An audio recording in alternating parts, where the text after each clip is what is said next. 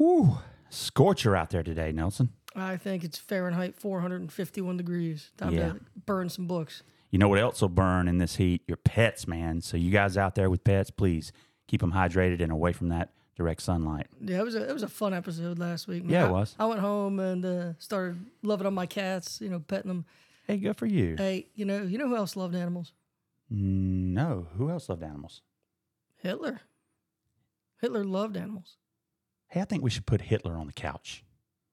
I don't think you have any notion of the true strengths and depths of the opposition to our work. There's the whole medical establishment, of course, baying to send Freud to the auto da fe. But that's as nothing compared to what happens when our ideas begin to trickle through in whatever garbled form they're relayed to the public. The denials, the frenzy, the incoherent rage.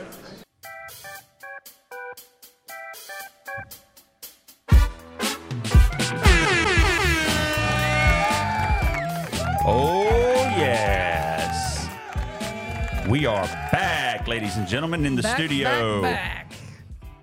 About 105 degrees outside and 110 degrees in the studio. Nelson, Jason, what's going on, buddy? not much. It has been hot all year long here in southeastern North Carolina, and it doesn't show any signs of stopping. No. You know who else is hot right now? Who's that? Hitler, because he's burning in hell. Yeah, absolutely. Absolutely. I don't believe in hell. To be honest with you, I don't believe in an eternal hell either. Hey, personally, I think you sort of make your own hell. Yeah, well, in terms of temperature, we're right, just right there at it. Yeah, We're close. Yeah. Yeah, so it's nice. Adolf Hitler, man, Yeah, we haven't put a person on the couch since our first person, our first episode with Freud. good point. I'm looking forward to this. We'll do that when we come back right after the break.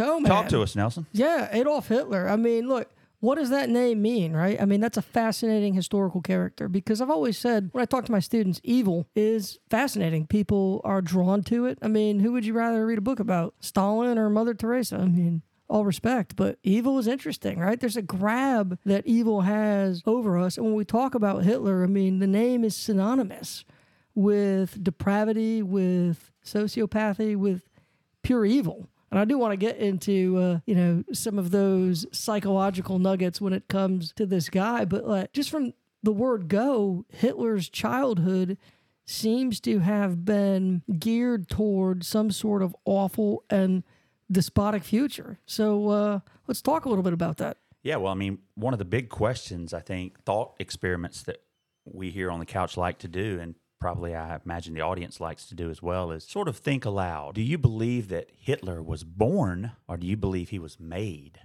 Nelson. You know, that's a really interesting question. It's actually something I was kind of going to ask you right off the bat is in your professional opinion, are we dealing when we talk about somebody like Hitler, Stalin, Pol Pot, are we dealing with a sociopath? Because I think there's a strange comfort in assigning a medical diagnosis to somebody with these type of ideas, this ideology, and just man, oh, this is sociopathy. You know, almost like a Forrest Gump thing, like evil is as evil does. Yeah, I think it's easy to ascribe malice and hatred, despotism to those that we think of as monsters, think of as the other, think of as otherworldly.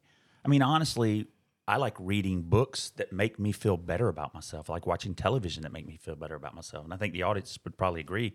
I like listening to podcasts that make me feel better about myself. So, you know, you were asking about Mother Teresa and reading a book about her. I don't want to talk about Mother Teresa because she would make me feel terrible about my life. I haven't done enough, I haven't done Right. enough good. But Hitler, man, I mean, no matter how bad I've been in my life, by comparison, I feel pretty good. And I think most people would agree. You know, you you learn about Hitler and it feels like, man, I'm not doing so bad after all. I'm not such a bad person. But this question that, you know, I wanted to start with, and you were going to ask me the same thing, I guess, is do I think he was born or do I think he was made? In that, I mean, do I think if he were if he was evil, if he was indeed a sociopath, was that born in him? Did he have that predisposition at birth?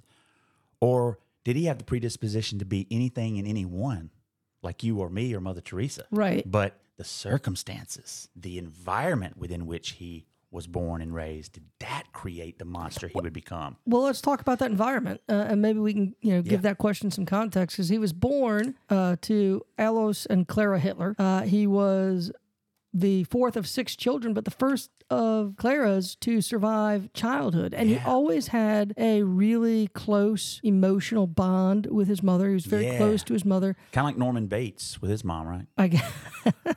I mean, I, I imagine some people think that that's probably the way it was. Sure. That it sure. was some kind of weird codependency, some kind of weird psychopathy between the two of them. But wasn't it pretty normal? I mean, she was a doting mother, I understand, but it wasn't. She was a very doting mother. Uh, by all accounts, in his early years, Hitler was an outgoing, uh, energetic, relatively normal child. He had an alcoholic, abusive father who was, believe it or not, obsessed with beekeeping. yeah. I don't know if there's any nuggets you can glean from that. I'm not sure if you told me that or if I'd heard that somewhere else, but that is a strange hobby. But you know, I do find that, anecdotally at least, a lot of people that I know who grew up with abusive dads in particular tell the story of how their dads were into some kind of weird animal trapping or keeping. Isn't that odd? My father in law said that his dad, a very abusive man in his own right, was into, I think, pigeons. That's odd. And I, I grew up with a kid whose dad was really abusive, and they were into catching foxes. Okay, weird. Don't really understand that.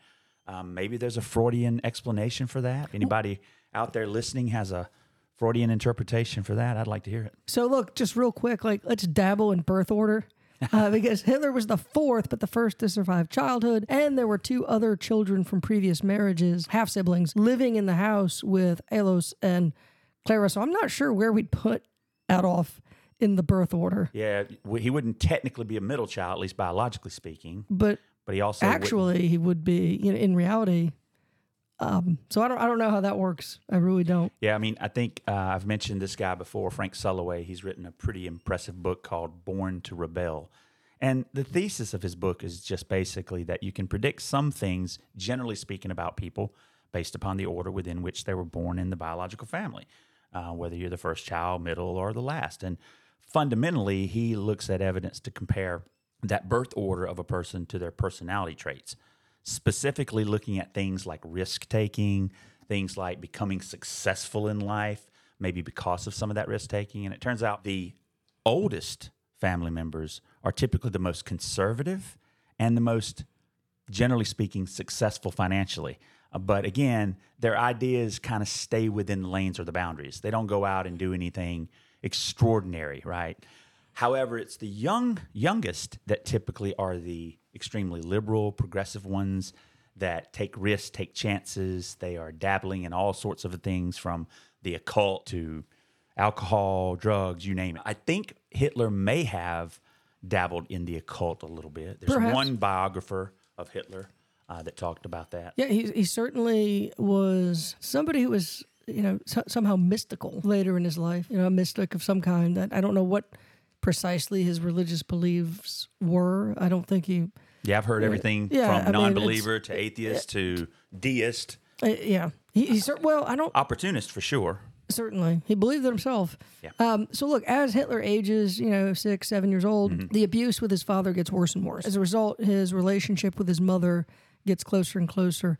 Uh, Yeah, she's uh, she's meant to protect she's him. I guess. Mm-hmm. protecting they're protecting one another is this this is typical in a of family where there's where there's abuse Yeah, I mean, I think so. I don't think that's out of the ordinary for one child to sort of side with one parent, particularly if they're both being abused, and sort of team up, as it were, actually physically team up, and or at least emotionally team up against that one abusive parent. So that seems well it seems to have worked for for hitler in the early going i mean he was a bright energetic student uh, he sang in the church choir he even thought about going into seminary when he was older so he certainly had some religious beliefs as a younger man but then um, when he's 11 uh, hitler's brother dies and this seems to have like a really big impact on adolf hitler uh, he went from being outgoing and energetic to something like a recluse he was angry uh, lashed out. His grades suffered. His behavior in school suffered. So we obviously know where he ends up. How can the death of a sibling impact a, Someone in that Because way. I, I don't think we we really look at that. He's 11 years old, very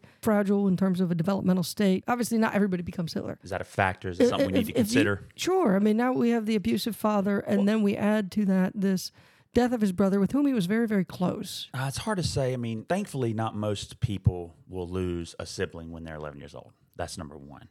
But of those who do, they probably have other people, most of them, other people in their life that they're close to that they can lean on emotionally, right? I mean, you said yourself, Hitler didn't have a close relationship with his father by any means. Right. Very close to his mother. It seems to me that this was his one and only real ally. I believe I also read in one of the biographies that Hitler, you know, when he was 11, 12, 13, somewhere along in there, he had one really good friend. Yeah. One really good friend. So it wasn't like he made friends very easily necessarily. He wasn't the kind of crowd pleaser or the extraordinarily loquacious and persuasive orator that he w- he would one day become. At least not not that age. No. But long story short, Pretty unremarkable. um, yeah, I mean, it would it would affect you, but I don't think there's anything in the loss of a of a sibling that would necessarily uh, cause you to rage and go into a violent fit or anything. That being said, there's good evidence to suggest that Hitler was emotionally volatile, emotionally immature. Maybe he had uh, attention deficit hyperactivity. Um, maybe he was just um, struggling to focus and to keep um, his emotions in check or in perspective. That's why, you know, maybe he had that really, really close relationship with his mom. Most kids, by the time they're 11, you know, don't need mom to do everything for them. And it's my understanding that Hitler's mom, again, doted on him and just kind of did everything for him. kind They of were- understandable They were when very you enmeshed. consider that you know not all most of our children didn't survive. Right. So, and then vice versa. And uh, sure. that, that would mean that he's losing siblings. That would mean that he also doesn't have any kind of relationship with his father. So they were just trying to survive. so uh, Hitler's dad dies three years later, Mm-hmm. very very suddenly, dies of a heart attack, and his performance at school continues to go downhill. And it's hard to imagine at this point, uh, from a practical standpoint, that this guy who, in all accounts, is just completely and totally unremarkable. Uh, that this is the person who is going to murder murder six million people, to be directly or indirectly responsible for the deaths of 53 million people. Um, it- it's just you would think, right? You would see this.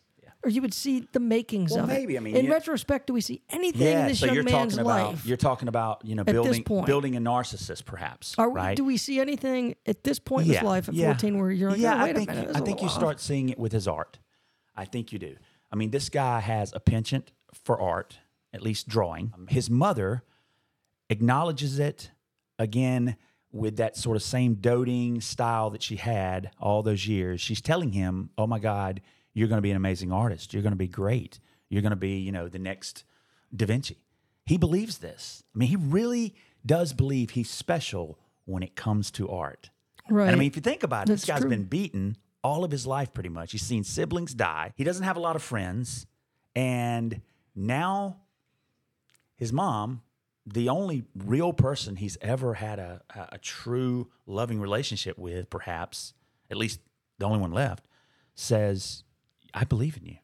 You know, you're you're special. So Abraham Lincoln once said uh, during a bout with depression that he would gladly die, but that he had not done anything worthy of being remembered. And Hitler's early years really seemed to indicate a life of great irrelevance. Yeah. As most of us will find at age 11 or 13, Yeah, but You you, but in the background you have this mother telling you you're special. telling you this is gonna you are going to be something. yeah, you're special. You are special. But, you know, again, how many mothers tell their kids that they're going to be special? I don't know. Maybe it's the, I don't know, maybe it's the number of times she did it. Maybe it's when she did it, how she did it. I'm not sure. I mean, I know my mom told me I was special all the time, but I'm not sure that I believed her in that deep down sort of way that you would believe, you know, maybe your college professor who picks you out of a crowd of 100 in a lecture class and says, you're special. Sure. Um, Maybe mom's supposed to tell you, right? Mom's supposed Yeah. to say, "I believe in you." Mom's supposed to like your artwork. I mean, she's been hanging the stuff on the refrigerator since you were in preschool. Even when it's not good. Even especially when it's not plenty good. of times, you know, as a father of young children, it's not good. No, no, it's not. But good. we always tell him it is. We always so look. So Hitler's fourteen, Yep, his dad's dead. dad's dead, and right now you're saying, from a psychological standpoint, nothing great, but nothing that really stands out. As, maybe a, maybe a little bit of narcissism and entitlement developing there. Gotcha. Because now mom can dote on him even more. She can do even more for him. Sure. Um, it's my understanding that his sisters were not allowed the freedoms and the opportunities he was allowed when when they were teenagers, right? When That's he was definitely true, but that's also not atypical for a family in Europe in the late that's a good 19th century. Right. You even see that even in, in the South. Um, in my Sure, own sure. childhood, the, the girls in the family would learn how to do chores and cook, and the boys would sit around and wait to be served. So, So it's interesting that you bring up art being special because I feel like the next part of our story after Clara Hitler dies is going to take us to a place with with which our audience should be familiar, where there's nothing but special people, yeah, nothing but special. nothing but special people. P- probably the city of special. Uh, and so we're going to talk about that uh, right after this.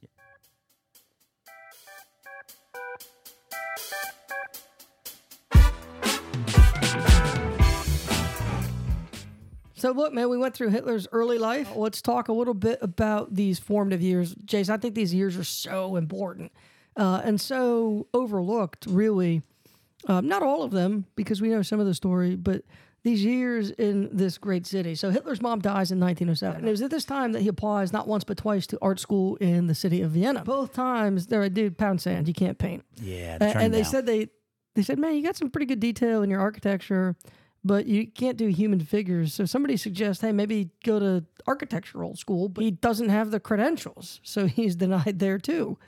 Jason, there's an old story about Hitler's anti-Semitism, right, arising out of his rejection from art school.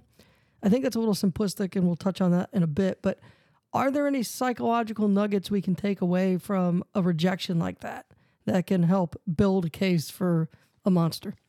Man, I don't know. I mean, I've certainly thought about this throughout the last handful of years. Just listening to people, blue collar people, working class people in particular, who follow, you know, the the former president, who get really, really upset about these people coming across our borders to take our jobs. And I mean, they're just seething. I mean, some of these people, I have to admit, are people that I'm familiar with. I know some of them are, you know, at least loosely connected to me through social media. And they seem to have turned into these seething um, Absolutely. um, animals. They're rabid about about this belief that there are people coming from specifically the south of our border to take our jobs. Well, And- Hitler and- Hitler did believe that about the Poles at this time. He couldn't find work. In fact, after rejection, Hitler is left with literally nothing. Hmm. He's got no prospects.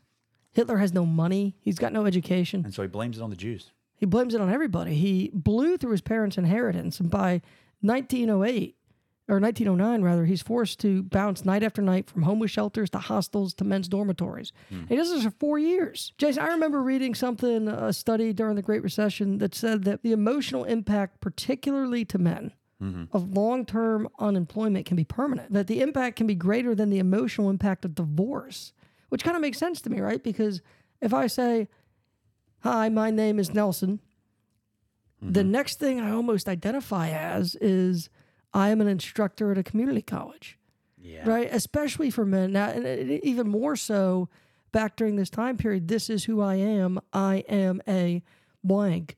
So you're talking about a young man, you know, in his formative years 19, 20, 21, 22, who's got nothing. Yeah, and raised within a culture that says, say what you want about the toxic masculinity movement here in America right now, but I mean, men were supposed to be toxic and masculine in Germany back then.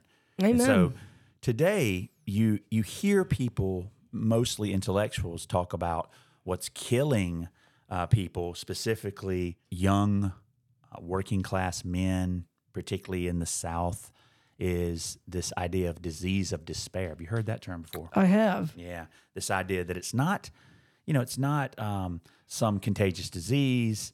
It's it's Right. depression. Yes. it's drug use. Well, if you were infected with that disease, I think the time and place um, in which Hitler finds himself is probably the worst place to be because we have this new character, this other character, uh, the city of Vienna. Now, we mentioned Vienna earlier in one of our shows when we were talking about uh, Sigmund Freud.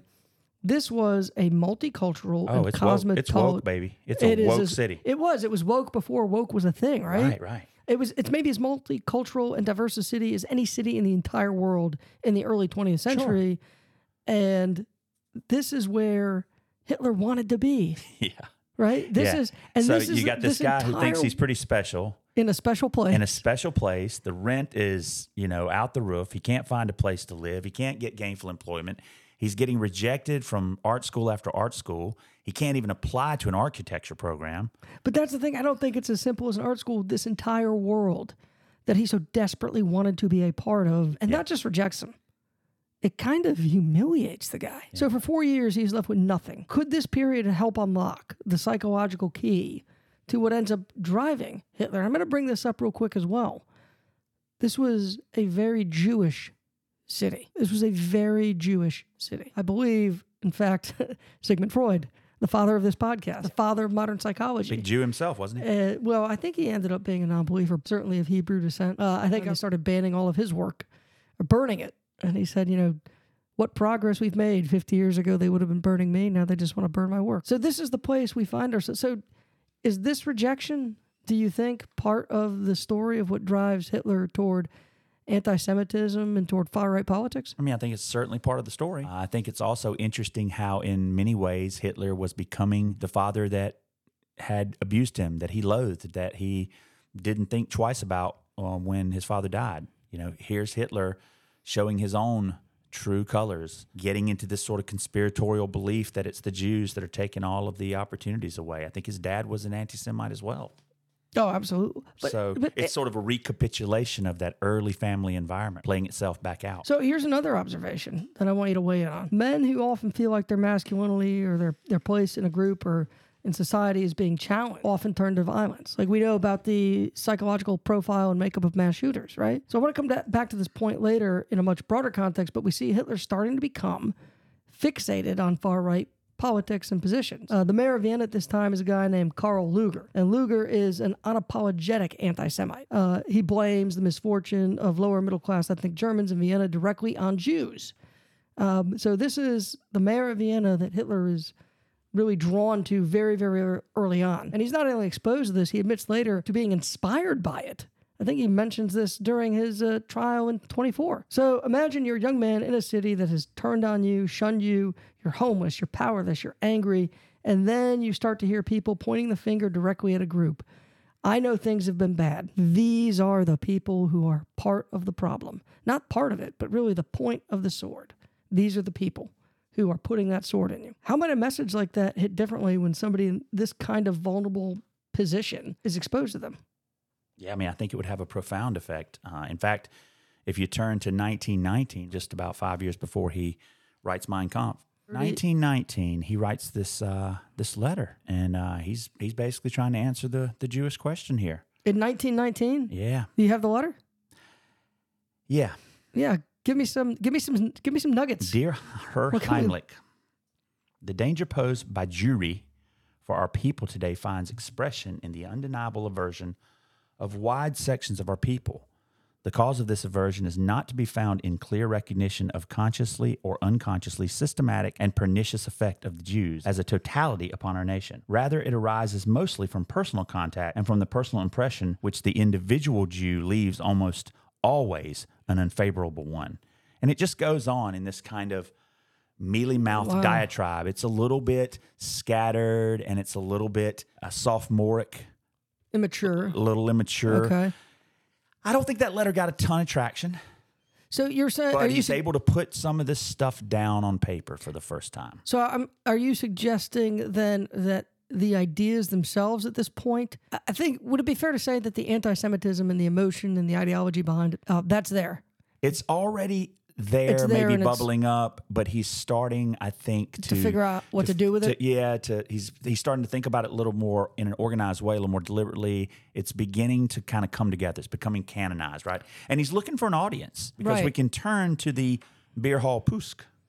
Yeah, yeah. Well, I want to do that right after we get to uh, World War II or World War One because I do think there are some formative things that happen uh, during that experience. That Yeah, let's of, back up then and talk about World War One and Hitler's involvement in it uh, right after this.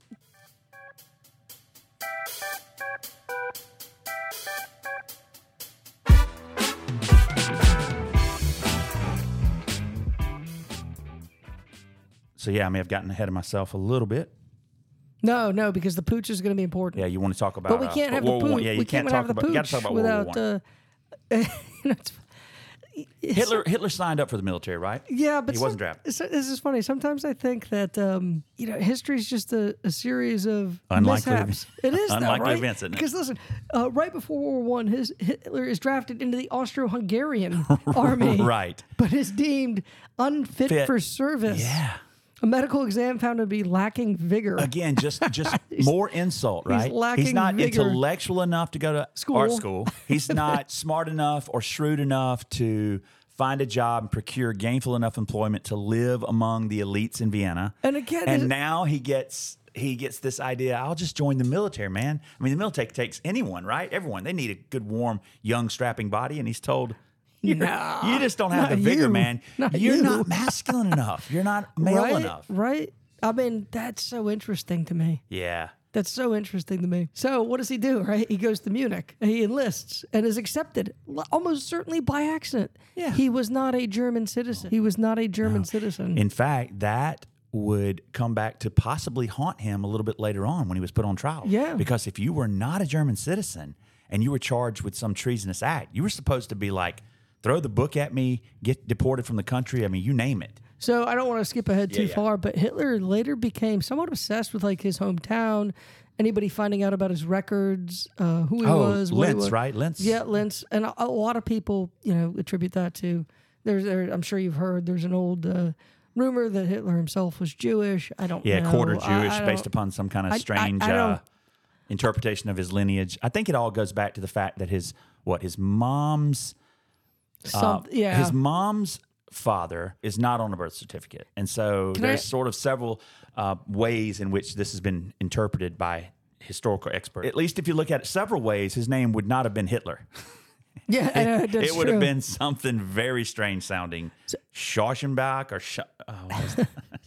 So try saying that with a howl on the front of it. playing Occam's razor, though, if Yeah. you were one of the most powerful men in the world, you Mm-hmm. came from nothing and you hated your father, I think isn't there something cathartic in destroying your hometown? Yeah, probably so. I mean, I, I it's kind of a two for one, right? You I- get to I sh- you get to you get to destroy your hometown, which is a symbol of all the things you hate, of all your insecurities, all your you know powerlessness, and then you also get to potentially preempt anyone from getting the records you know, on your ancestry, right? Because let's face it, it would be embarrassing to find out that you're a Jew. It would also be embarrassing to find out that your last name really wasn't Hitler. It'd be embarrassing to find out that your mom and your dad were like first cousins or uncle and niece or Yeah, you know, sure, whatever else sure. was was claimed. this non-German citizen during the war does find some purpose. Um, he recalls the war as being the greatest of all experiences, which is kind of odd. I don't think many soldiers uh, who fought and died in the trenches of World War One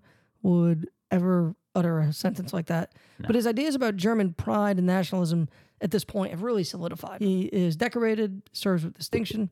He's a messenger, but you know, really is at almost every major battle. Snickelgruber.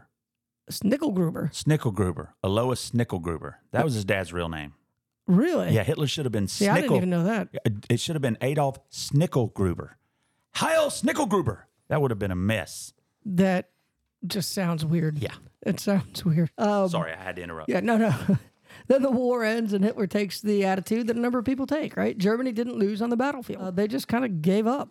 And he finds out while recovering from a mustard gas attack. And just like that, he's kind of back to nothing, to square one. He's angry. He's without prospects again. And he's almost 30 years old. But fortunately for him, his country is kind of in the same box, just sort of without direction or purpose after World War One And economically in a real disaster. trouble, right? Yeah. A disaster. The Allies were obsessed with punishing Germany and blaming Germany. I mean, I think it's hard to overstate. You know, sometimes World War One gets overshadowed by World War 2 Mm-hmm. but this was the war to end our all wars. People uh, could never have imagined this level of death and destruction and violence, and And it didn't stop after the war, right? it certainly didn't. didn't stop after D Day, man. It just began.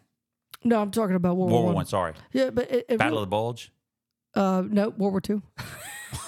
You can tell I'm not a historian, you know what you should do? You should take my history class.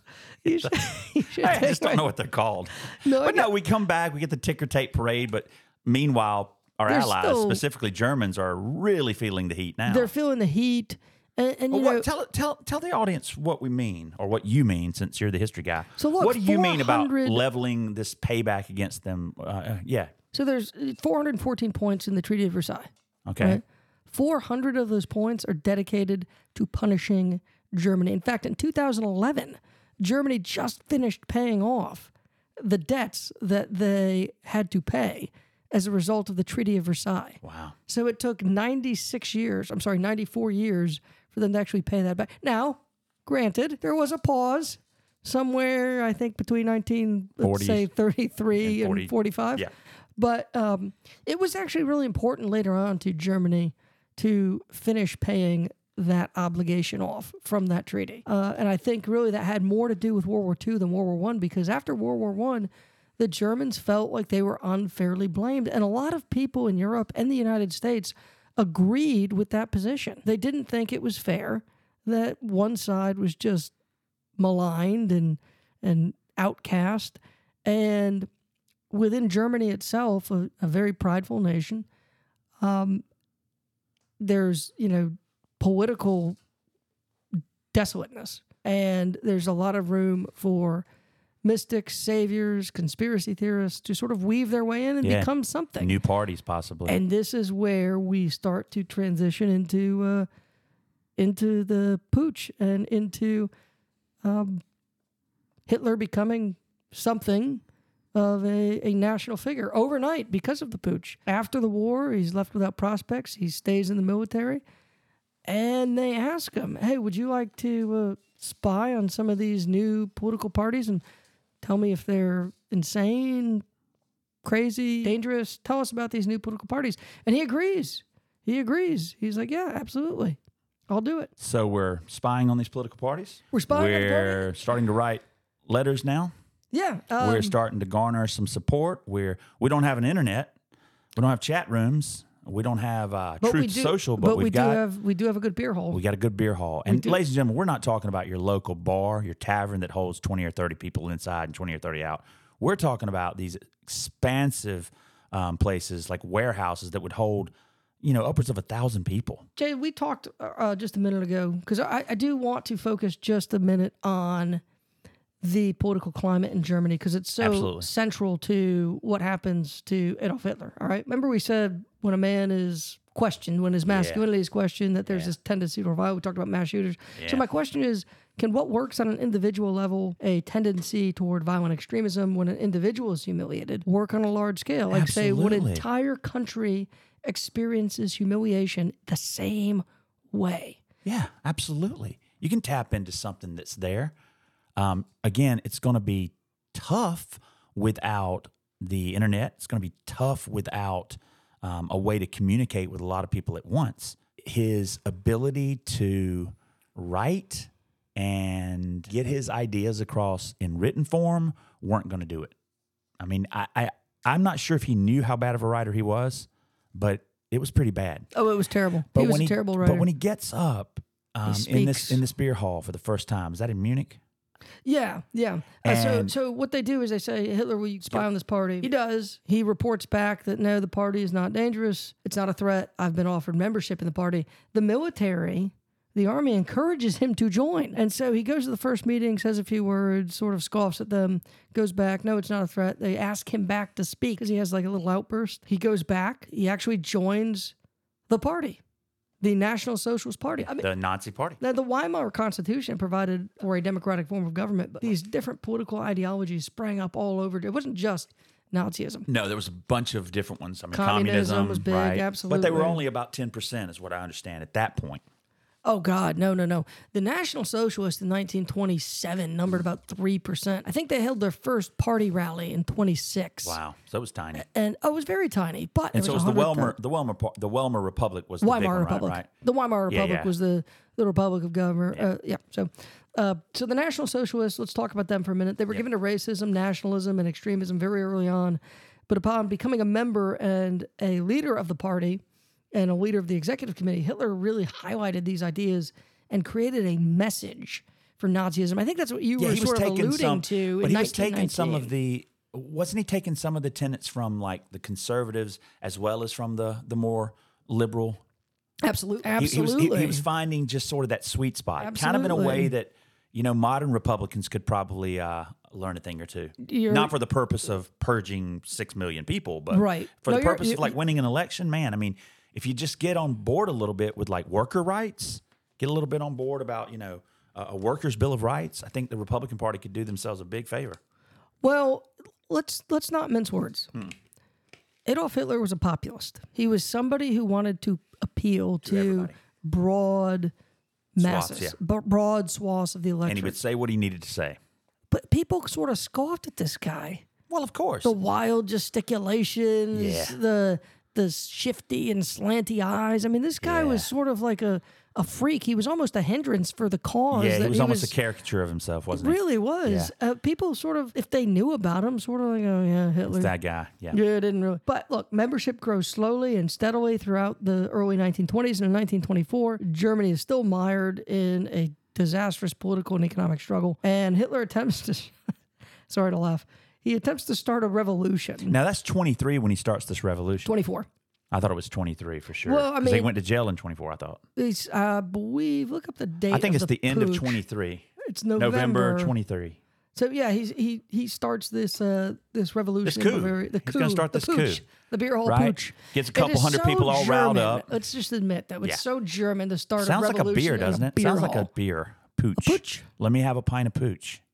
that's what he. That's what Hitler ordered, Pick baby. a pick a a, pint of Putsch. pint of Putsch. Yeah. Yeah. So he gets these guys riled up, man, and he realizes, look, I didn't do too bad.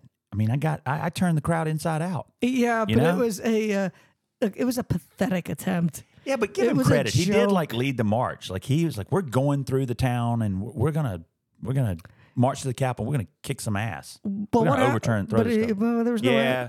Well, there was They ass, get they get they go through the town, get on the northern side, right? And Somebody uh, got their ass kicked. there's several hundred to a thousand, um, I guess, Officers. officers on their knees and in firing almost, position. Hitler almost died. 24 inches, right? 24 inches from changing the world. Yeah. 24 inches.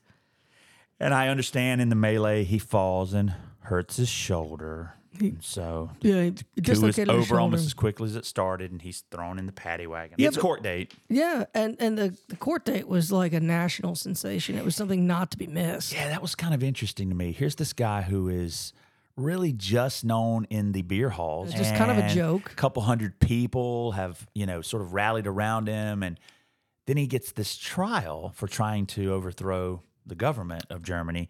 And you've got 50 to 60 journalists that Yeah. show up, many of them foreign journalists, In his to cover this mind, thing. in his mind, the trial was like a one man play. Yeah, it's the show. It's This like- was going to be his life story. He's going to Yeah. tell his whole story. Yeah, and he did. He started out. He did. He started out with um, that same anti-Semitic statement that he had made before at his rallies or the, at his, in his beer Putsch. He the same thing he would go on to write um, multiple times in Mein Kampf, and it was that look, I am unapologetically an anti-Semite, but don't worry, I didn't come to that just because I hate Jews for the sake of hating Jews. I come to that honestly after deliberation and thought. Right? Yeah. Jews really are terrible people. They Yeah. really are a burden and they really are takers. So I think it's very important, even though this episode is about putting Hitler on the couch, Yeah. To sort of talk very briefly about the overall attitude toward the Jewish population of Europe in the early 20th century, Yeah. mid 20th century. That message was not necessarily falling on a group of people who didn't want to hear it. Uh, there was a receptive, at least not there outside was of Vienna. There was a, a slight receptiveness to it. And no, Karl Lueger, we said, was vehement anti-Semite. He was the mayor of Vienna, so maybe the Viennese population wasn't like wild about Right. it. But a lot of people made distinctions in this time period uh, between what they termed good Jews Yeah. and bad Jews. Jews that work for me and Jews that work against Well, me. good Jews, that had assimilated, and Hitler never. Yeah, no Jews that had assimilated, and Jews that had sort of you know not, and Jews that took and didn't appreciate their culture.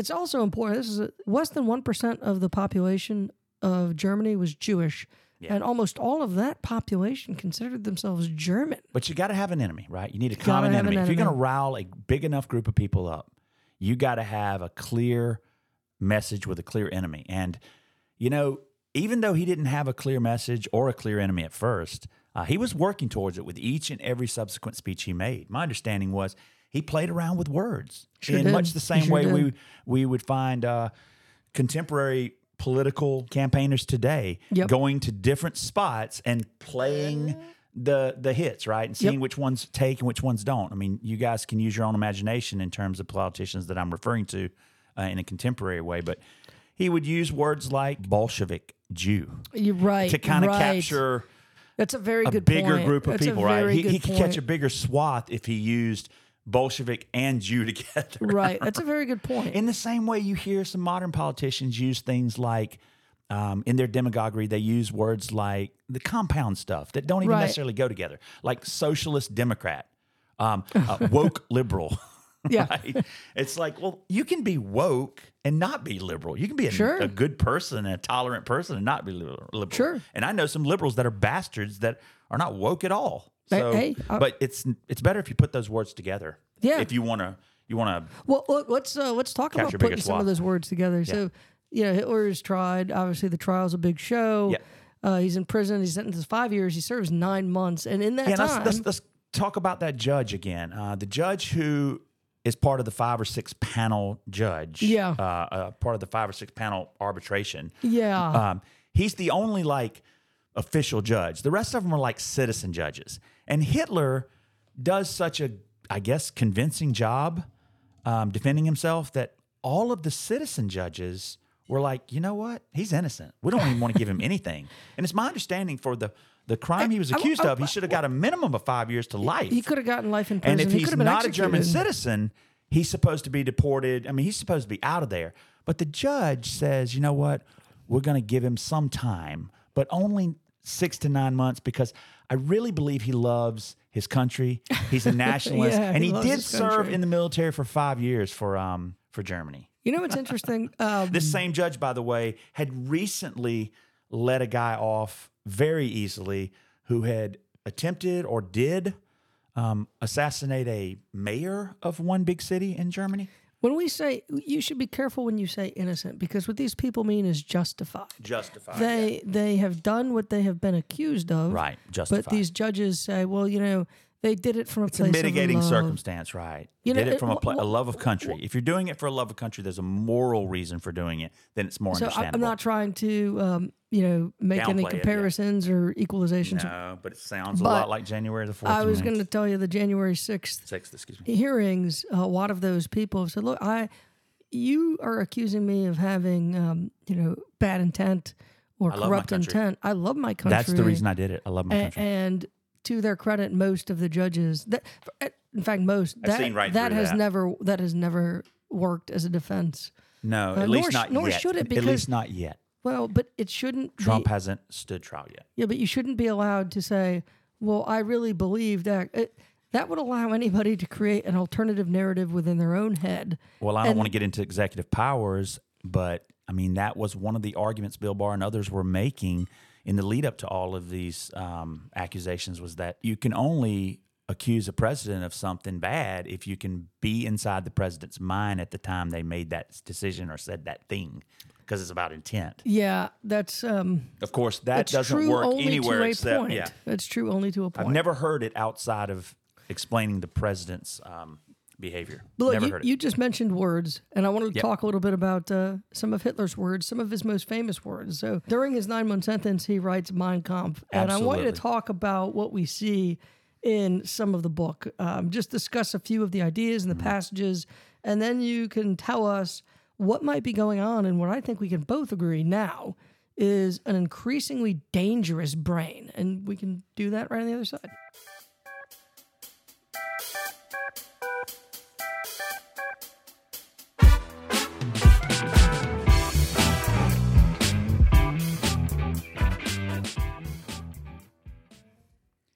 So Hitler's in prison, and ladies and gentlemen, it's not like any prison that you might imagine today. He's I want to go um, to prison. he's in um, Club Med. Yeah, so to I, I definitely want to They had go a special name or distinction for those kinds of prisons, honor the name. prison, It- or yes, it was like an honor prison. yeah. It was prison on the honor system. So Hitler writes his book, My Struggle Um, and he talks about his struggle as a racial struggle. He's explicit with Aryans at the top battling their biggest enemy, the Jews. Hmm. Have you ever have you read passages? There's no mincing words. Adolf Hitler is committed at this point to a racial battle, and he's telling everybody that I'm committed to a racial battle.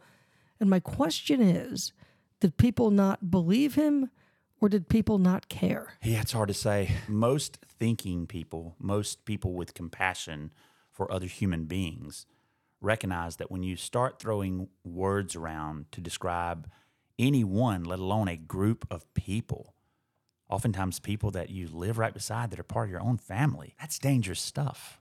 Jason, I didn't I didn't really want to get into any modern equivalences, but I, I feel like at some point it's it's somewhat It's hard to get unavoidable around, yeah. when we're talking about these parallels. So I want to read for you this passage. This is uh, Adolf Hitler and Mein Kampf on, on Jews. He is and remains a complete parasite, a scrounger, like a harmful bacteria always spreading further. His presence produces the effect of a parasitic plant. Whatever he settles, the people who welcome him will be wiped out eventually. Talk about that dehumanizing Yeah. language. That's social psychology 101. Is it Uh, really? yeah, we see that That's so with scary. the Stanford prison study. We see that with a variety of studies. When you name someone, A thing. you well, it's it's easy, easy, easy to hate, to work against, uh, to coordinate your efforts. If you've got a common enemy, and it's easier to have a common enemy if that enemy is something that's not human. And so Hitler was very, very shrewd in calling them parasites. He was shrewd in this language he used. Exterminate, it's clinical, it's solution, it's, you know, he wasn't saying we need to kill your next door neighbors. Right. Likewise, modern politicians aren't saying we need to kill the brown skinned people who love this country and work very hard and just want to escape oppression from their other country and be a good citizen. No, you've got to call people names. And the uglier and the more like a parasite, virus, or bacteria, I think the better. That is, if you want to make people go along with you, if you want to make it more palatable, if you want to make it easier for a group of people to continue listening to you and taking you seriously. Look, if I tell you, man, I had to have my house exterminated, you would automatically assume I've got rats or I've got roaches. You wouldn't assume I was talking about my mother and father in law and my niece and nephews, Right. right? Or my next door neighbors who were displaced because their house caught on fire. Right. Right. So, in order to do that, But do you see any You've parallels today? Yeah. Not just between, Absolute- not just talking about immigration, No, but just talking about our political opponents. yeah, we could. Uh, well, These absolutely. are sick.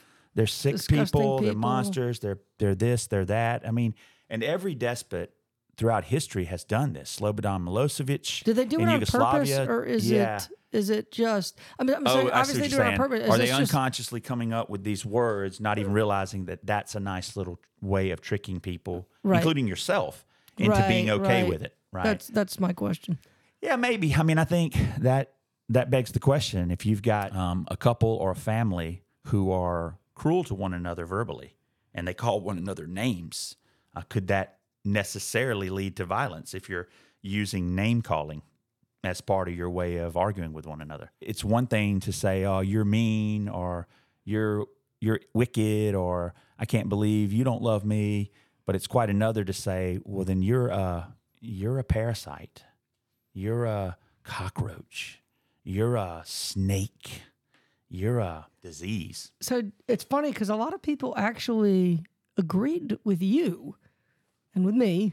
Yeah. So I want to be part of your mm-hmm. correct analysis when the thing was published.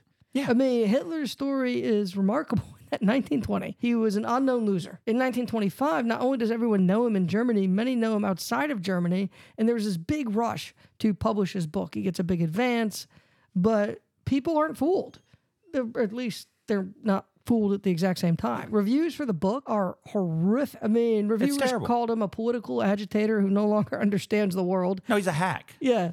And that's my this is my favorite. His ideas come from a very twisted mind. Yeah. In fact, I- But I nevertheless, he's building momentum. More and more people know about him. There's even Hitler Youth rallies all across the world, including right here in America, right?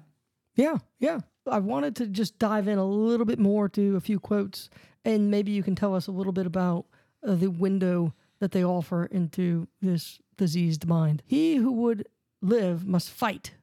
He who doesn't wish to fight in this world, where permanent struggle is the law of life, has not the right to exist. Yeah, man. Black and white What is- absolutism, good versus evil. I mean, he's setting up the moral argument there. Again, if you want to do violence, there's a couple of ways to go about it if you want to get away with it, if you want to get people on your side. One of them is to dehumanize, another one is to um, moralize, right? So if you- if Moralize you- violence. Yeah, Violence so if is you've got the necessary for this righteous, if you're righteous, if you got the moral justification on your side, then you can do anything. Yeah. You can do anything. Sooner will a camel pass through the eye of a needle than a great man be found by an election. oh, That sounds a little bit like I'm going to use some of the uh, Judeo Christian philosophy ethos, if you will. I'm going to conflate some of the Christian kind of sounding stuff uh, for my own twisted uh, ends. but he And- and says about it, right there he doesn't believe in elections. Yeah, I know. He's basically setting it up. He's saying, look, yeah, democracy is not the way to s- success. A It's great not the way to man cannot be found No, by an election. no. Wow. Only I can solve your problems. Only I, I, mean, can he's setting it, up. He's right? setting himself up as a strong man, isn't he? Any violence which does not spring from a spiritual base will be wavering and uncertain. It lacks Hmm. the stability which can only rest in a fanatical outlook. Moral certitude. Any violence which does not spring from a spiritual base will be wavering and uncertain. So You need he's certainty. He's. Mm-hmm. denouncing violence in a roundabout way, but, But- saying uh, you can't have violence without purpose. Yeah, without moral without certitude. moral pur- it lacks the Yeah. stability which can only rest in a fanatical I mean, outlook. think about some modern political parties and how they, I don't want to say hijack, but how they co opt or how they snuggle up against um, people that do have strong religious beliefs. Um, again, I don't need to tell you, but we've had some presidential candidates and some presidents in the past handful of decades that have done this. Yeah. They've snuggled up against people who may not even think about politics. yeah. All right. So look, uh, from this last one, we know Hitler in 1925, unapologetic fascist, right? Yep. Based on all we've discussed up until this point, is it your opinion that in July 1925 Hitler is a sociopath? Yes. Okay, so in your opinion, these are ramblings of somebody not with a sane mind, but who is outside of their senses. You know, I think Jason would be really helpful. Could you like tell us what a sociopath is? And and isn't sociopathy rare? well, Isn't the- it very rare? Um, it's not as rare as you might think. I mean, there have been several books written in the past couple of uh, decades that sort of get at how common sociopathy really is. Uh, there's a book called The Sociopath Next Door.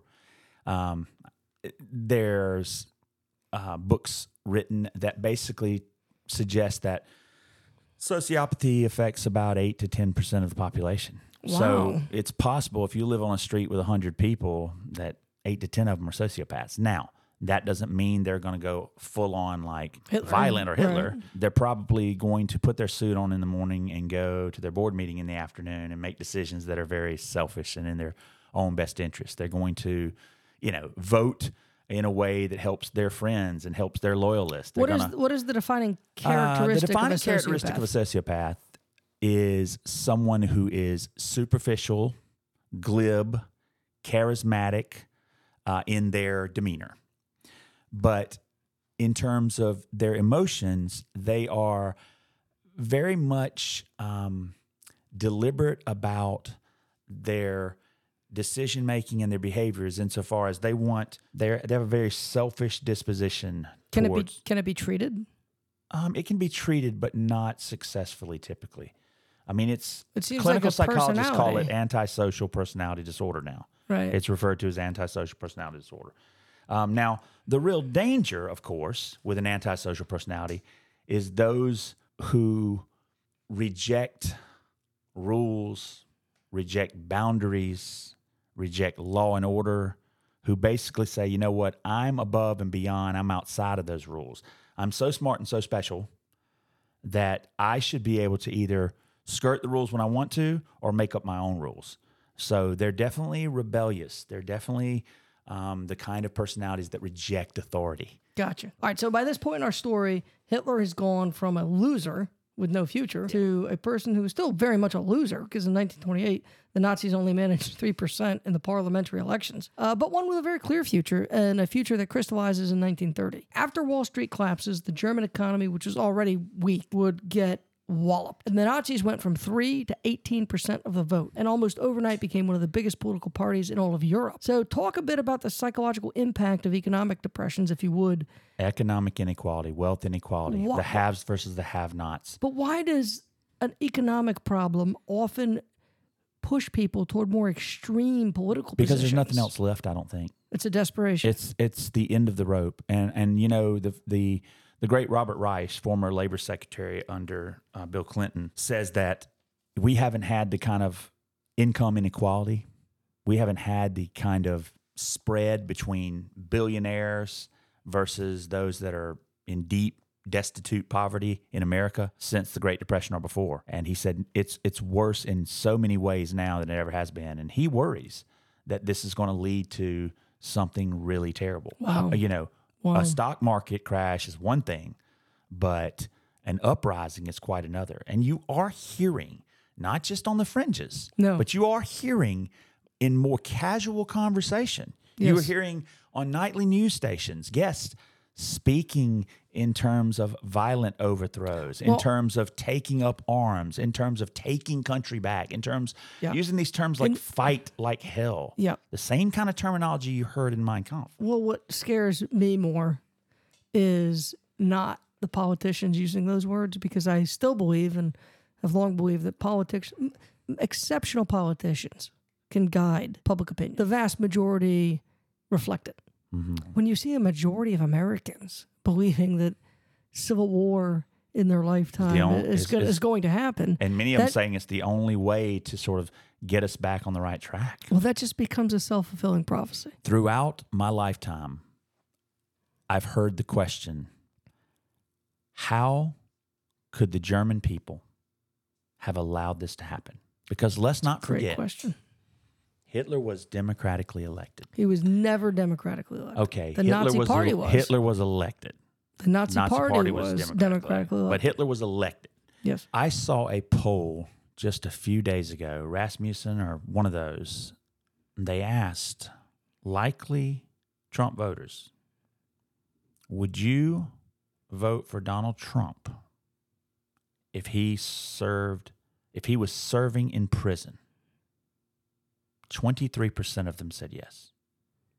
Well, that's a lower number than I expected. My God. I mean, I guess he was right. You It's know, once probably I've got you, it's probably like you know 15 million Americans would say yeah sure, but that's a pretty small slice of the American population. Still huge when you consider here's a guy who was twice impeached and possibly could do jail time. And they're saying, look, he can be in jail the entire presidency. I'm, I'm voting for him.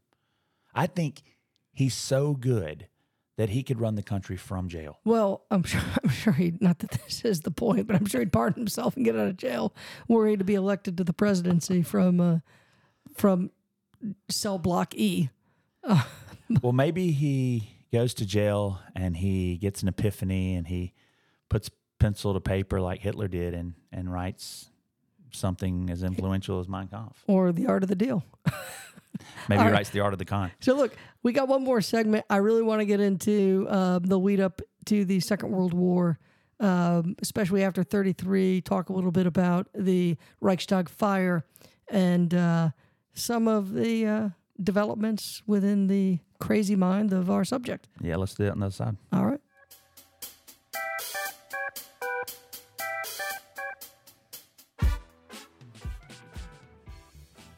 So In the last leg, we're last, almost home. Last leg. So look, after 32, um, the Nazis become the largest political party in Germany. They have the right to pick the chancellor, and so they pick Adolf Hitler. But under the German Constitution, power is split pretty evenly between the Hammer von Hindenburg and between Hitler.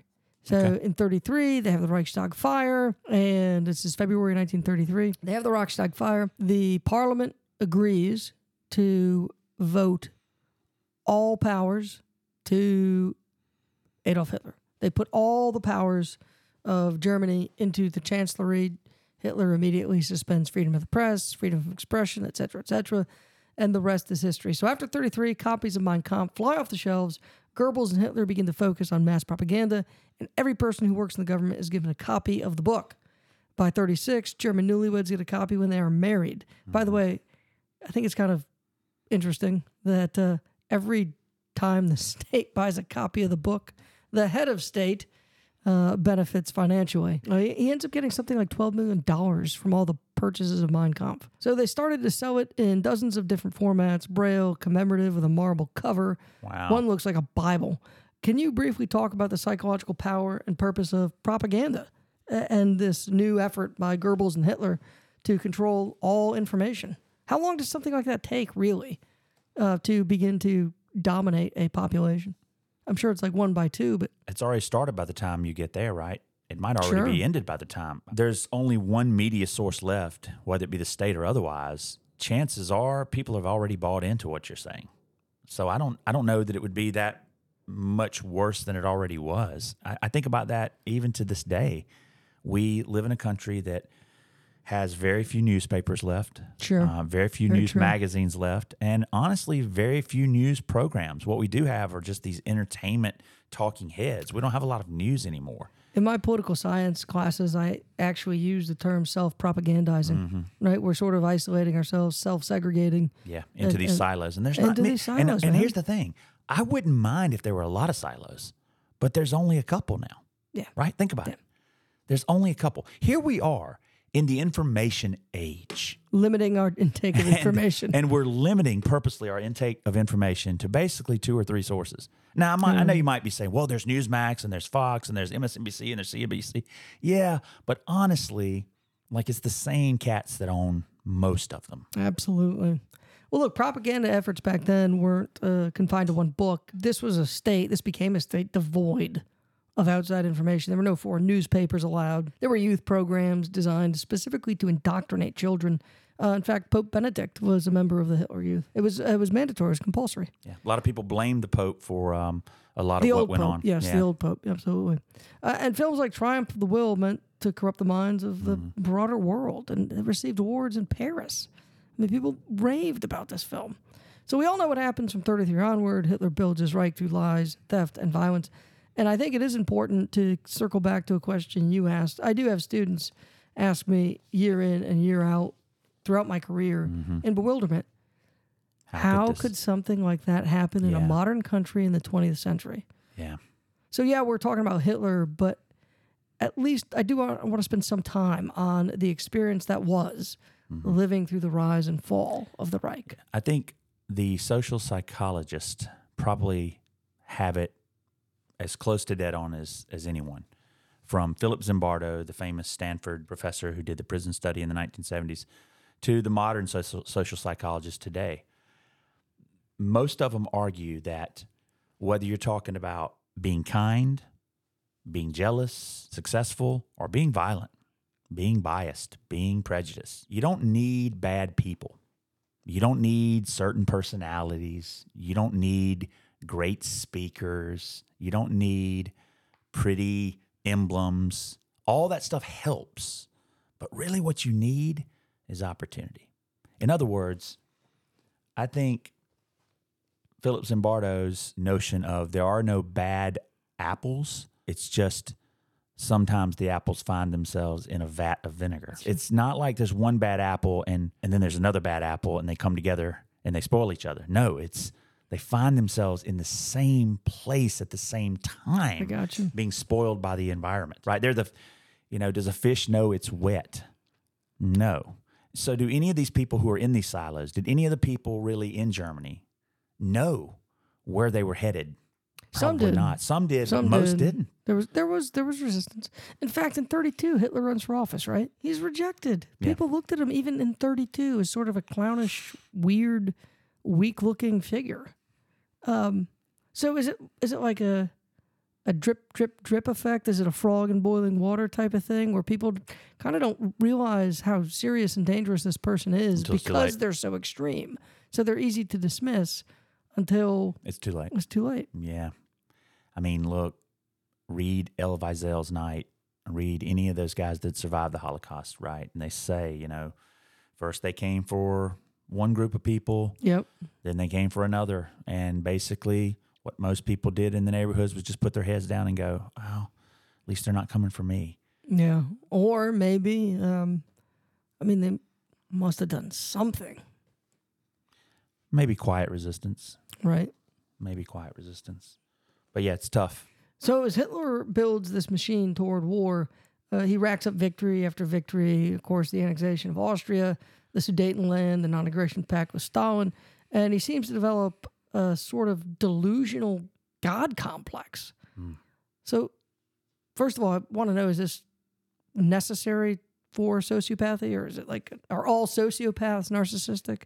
Probably, um, okay. probably all, probably all sociopaths are somewhat narcissistic, and I'm not sure which came first, the chicken or the egg, the narcissism or the sociopathy, but they do seem to go hand in hand. Yeah, Well, over 40 people tried to kill. There were only 40 plots discovered to assassinate the Fuhrer. Um, and he managed to. and it just it just reinforces this uh, Cons- this, this paranoia. belief, Mhm. this concept of being unique, divinely blessed, or you know, divinely sent, or but also paranoia, somehow. right? Absolutely, it did increase his paranoia. Which I, I, I think it would be very difficult to be someone on that big a stage, whether you were doing good or evil, and not feel paranoid from time to time.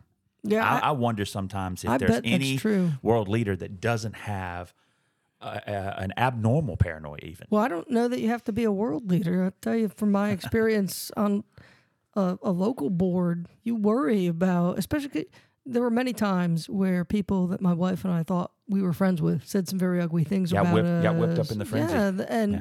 you're just like, it, it does make, when you receive any type of criticism, I think it makes it harder to trust uh, yourself, harder to trust that person. Criticism, um, public criticism of any kind, I think can kind of isolate you and remove you from the group. So look, we're trying to cover every base here with this man's brain. I think we've done some good work, but without question, Hitler viewed himself, as I said, as the savior of Germany and often refused to confront any reality that challenged his delusion. Uh, his physical and mental health, especially throughout the war, leave open many questions, but it is known that he took barbiturates, methamphetamines, opiates.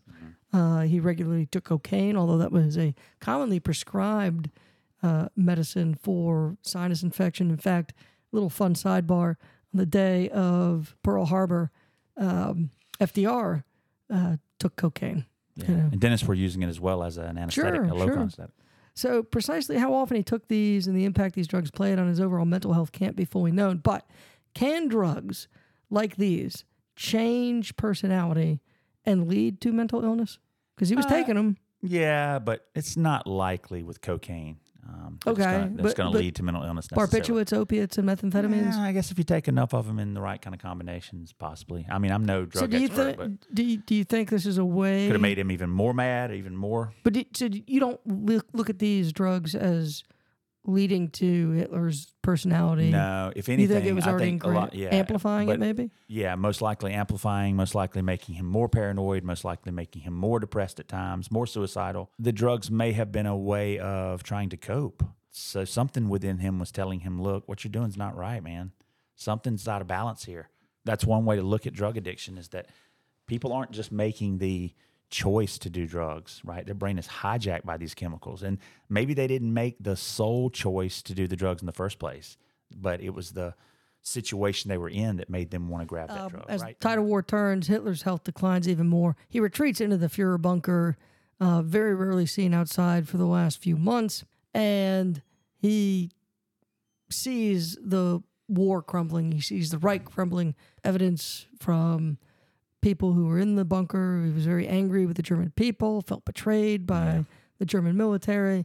He's he's ready to end it. I, I, there are people, and I should say this: there are a lot of people who believe, and I- I'd get, I'd love to get your take on this. A lot of people believe that Hitler escaped to Argentina. now, I personally do not believe, and you've studied some of Hitler. We've had this podcast. I don't believe that somebody like this had a capacity for life beyond the Reich. I, I just don't think he No, had the out of the capacity to live Out of the limelight. like that. So I, I'm almost certain he committed suicide. Now, here's how he committed suicide, and our friend Bob, Bob Brennan would really, um, he'd be upset by the story. Hitler was paranoid that he would not be able to successfully kill himself. He would chicken out somehow. So he asked his physician what the best way to commit suicide was. And his, phys- his physician said, Well, you need to double up. We need to make sure that you have like a little cyanide here and take the gun and kill yourself after you have the cyanide before it really sets in. Wow. That way, if one fails, the other backs you up. Still wasn't convinced. So, what did he do? He called his beloved friend and companion, Blondi, his German shepherd. Blondi, Yeah. The Führer has something for you. And he feeds the. Feeds Blondi the uh, the cyanide. And by the way, this is a man who dog. loved his dog. Loved his dog. Mm-hmm. Well, he was now no, not to his credit. He was afraid. I'm told. I've heard that he was afraid that his dog would fall into enemy hands too. Yeah, so they torture the dog. I, I don't think it was ever a doubt that they would. But you know, it's so funny. We teach. You know, I teach the Holocaust, World War II to my students, and you know, we go through the horrors and the atrocities of the Holocaust and the final solution. And my my students, they've heard it before. They sit there. Most of them hadn't hadn't heard the dog story, and when I tell them about the dog, they react. They're, he Yeah. killed his dog. yeah, it's sadder than Uh, the, like- the fact he killed. Yeah, but didn't Jews. you just hear what I said about the Jewish people? Like, yeah, but a dog. Uh, I just it just reminded me of our last episode, the attachment that people have to dogs. Well, you know, the last story I'll tell also has to do with um, our friend Bob Brennan. He was uh, in Germany last year, I believe, on a trip to Europe. Went to Berlin. Said he was um, just kind of walking around, and he was thinking about, you know, the events um, leading up to Hitler's death and the um, the when the Allied forces showed up uh, in general. And he said, I could hear church bells ringing, and he said, I thought to myself these are probably the same church bells that were ringing when Hitler took his own life. This was probably the last thing Hitler heard. Wow. I was like, that's pretty, pretty That's poignant. pretty crazy. Yeah. So in the years since it happened, there have been many uh, accounts of Hitler's life and, and the speculation about what it was that drove him. Uh, psychiatrists in just the last 30 years have given him diagnoses ranging from uh, antisocial personality disorder, paranoia, histrionic personality disorder, borderline personality disorder, narcissistic personality disorder, bipolar. I mean, they're the even schizophrenia. I've yeah. heard right. Whole DSM. Even schizophrenia. Just throw the whole book. Uh, so I, I do want to get your diagnosis, uh, but before we do, I want to say one thing and ask one final question. It is uh, an exciting exercise to explore the past um, or issues or people on this podcast with you. Doing so in no way can ever excuse the behavior of the most evil man in history. Exploration, trying to figure out what drove somebody, is not trying to forgive somebody for all that they've done and for the horrible things that they have wrought. No. Description is not prescription. Right. Exactly. You can tell what was and what is without saying what should be or what should have been. So we briefly touched on this a second ago, but here's my question. Mm-hmm. Famous conspiracy theory, as I mentioned, Hitler flies to Argentina. Mm-hmm. Forget the logistics, how it would work, how it would get out. Yeah. I've argued many times that this man that we have studied did not possess a capacity to explore life after the end of the Reich. He couldn't do it. I, like most historians, are confident that his life ended in the Fuhrer bunker. There's so many conspiracy theories out there now. I want to at least try to put one to bed in a little small way. Based on what you know, you said earlier, Hitler does not strike you as the person who could live past the Reich. No.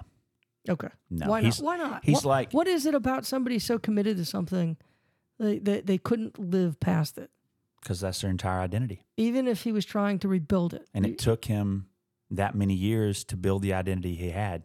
And that identity was built on something very fragile. I think about modern politicians to this day. Again, I don't need to call any names, but there are people who have billions of dollars. They've been quite successful by their own admission. But they're They've fragile. perhaps risen to the highest levels of political office. They've skirted their way out of trouble. They've really procured everything throughout their life, but they just cannot go away into the sunset. Even Yeah. as they approach death's door in their 80s, they just can't. They can't go away. They can't go away. Nope. is it Good or bad or ugly, they can't go away. I don't think Warren Buffett for- Buffett will ever go away. Pretty good guy, from my understanding, other than his relationship with his daughter. is that need for relevance an addiction? Need for relevance is human. It's human. Yeah, Need we to- all need to be relevant, We all We need all need to feel relevant. And we all want to leave a legacy. You know, people have asked me already multiple times, "Why are you doing this podcast? You say you're not running any ads or making any money right now. Why do it? Isn't it taking a long time? And you don't have that many listeners. I mean, what? You got a thousand downloads? What's that?" I'm like, "Look, I'm doing this because it's a an exercise. It's something that I feel good about doing. It's something that I'll be able to leave and my children would be able to click on the internet one day when I'm gone Yeah. and hear my voice and hear my thoughts Yeah. and get a Never sense of what my that. humor My was. grandchildren, my great grandchildren. Absolutely. Wow. I can think of worse things to leave. Than, yeah, worse Yeah. legacies. Yeah. So let's uh let's give them a nugget. It's time. What type of diagnosis would you give to uh, Adolf Hitler, the father of evil? What would you diagnose? And you don't have to limit yourself to one. You can do some of the others. But uh, what the hell is wrong with this guy? To use Freud's terminology, this guy had mommy and daddy issues, man. Okay. I'm just kidding. He was indeed a narcissistic sociopath. I mean, that's what I'd give him antisocial personality and narcissism, comorbid. He'd have them both. So I, I wanted to ask you one final question because I thought you were going to go there. Crazy childhood, all that stuff. We live here in the southeast of North Carolina. We get hurricanes, and I always wonder, with all the ingredients um, that are seemingly ripe for almost constant destruction in the United States, out in the Caribbean, um, you know, in the Mid Atlantic, so few storms, even during this period, actually become Hurricane. monsters Mhm. why is it that so few people who endure the type of behavior or the type of uh, environment that Hitler did early on, who struggle with employment, who become homeless, et cetera, et cetera, why do so few of those people actually become monsters? Are they just apples looking for that vat of vinegar? Or, I mean, what is it that makes one person become an antisocial personality and another person become a great artist? I don't know. I wish I did. I'd probably win a Nobel Prize or at least a, a medal. Yeah. Yeah. Well, sir, our second, uh, we've gone from a great man, Sigmund Freud, to a uh, An evil man. an evil man, uh, but an important man in uh, Adolf Hitler. What do you think we should uh, do next? Well, you know, here at him on the Couch, we're an equal opportunity putter on the coucher. Uh, we do pets, we do people, we'll do it all. I'd like to do comedy, humor. That's not funny. Yeah. That's not funny. Again, I got a psychologist and a comedian who recently got some bad news. I'd like to have her on. Oh, okay. Yeah. Let's I do got it. another gentleman. I'm hopeful he'll come on. He um, suffered a tragic, life changing accident when he was in college, and he has also become a comedian. Kind of want to explore this connection between tragedy and comedy. yeah, I think we really should. I think the Greeks might have something to say about that. Yeah. So we can do it from a number of perspectives, as we always do.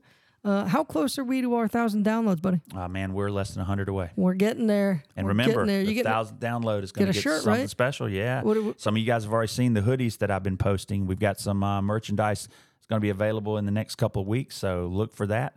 Hats, shirts, um, maybe some coffee mugs, you name it. All right, guys. Hey, thanks for for listening, and uh, we always always appreciate your support and your feedback. Like and subscribe, please. Thanks a lot. We'll Later, see you guys. next time.